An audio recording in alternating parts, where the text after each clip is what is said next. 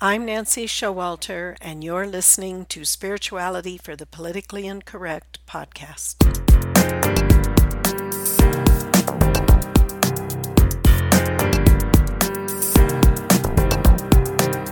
Welcome, all radical paradigm shifters and creative changemakers. You who dare to create a better life and a better world. Tap into the power that resides within you and use that power for constructive change.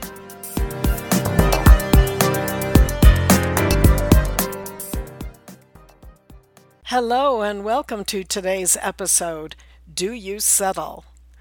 Even though I'm going to begin by giving you some statistics and data about employment, this question, Do you settle, is to be asked about your employment, your business, or schooling, or retirement, whatever stage of life you're in, and about life itself. So let's begin. Startling statistics show that unhappy employees outnumber happy ones by two to one. Two to one. According to a Gallup poll, there are twice as many actively disengaged workers in the world as there are engaged workers who love their jobs. This was a worldwide poll and it measured three categories those actively engaged and who feel a sense of passion and are deeply connected to their employers. This came out to be about 13% worldwide. Those who are not engaged, which means they're unhappy but not miserable, that's 63%, the majority and those that are actively disengaged and who hate their job and act out to undermine their coworkers' accomplishments, that's 24%. However, when you combine these last two categories, you have the sad statistic of 87% that are unhappy with their jobs. Now, this was a poll of 230,000 full time workers in 142 countries who are, quote, emotionally disconnected from their workplaces and less likely to be productive. In which category do you fit? Are you engaged in your job or your business or your schooling or your retirement? Do you love what you're doing? Do you get up in the morning eager to go to work or school or go through your day? If not, then why are you settling for being not engaged or even being miserable.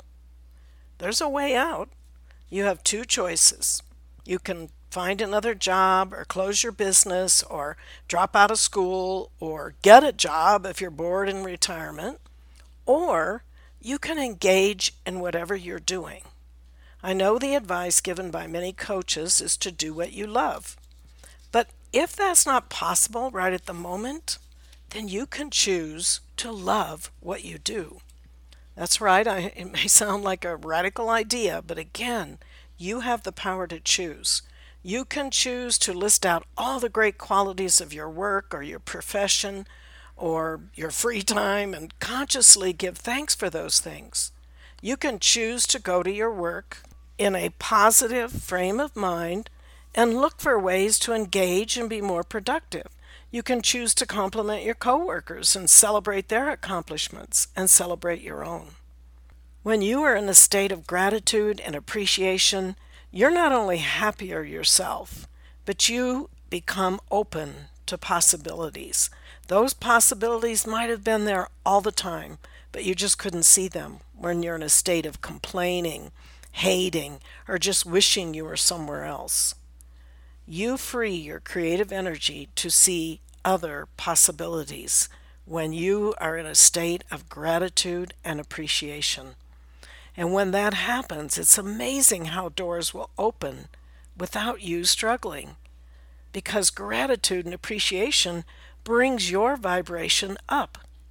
It puts you into a higher place where the universe can bring to you the better job, the fulfillment in your business and the and the productivity and abundance in the business and the success of the business or learning in school or finding the right hobbies or places to give of yourself if you're retired So, taking responsibility for how you react to life and its circumstances, that's the first step to an abundant life.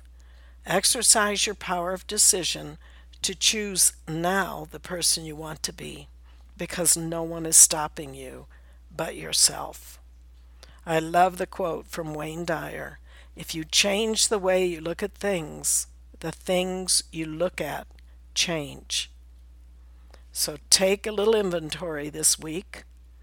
Where are you in your happiness scale of your life that you're living right now, which includes job and everything else? Are you in a state of gratitude and appreciation? If not, you can wake up every morning and start this little habit of waking up in the morning and expressing your gratitude, expressing your appreciation for another day, the fact that you did wake up, because we all know that we do not know when our time is up on this planet.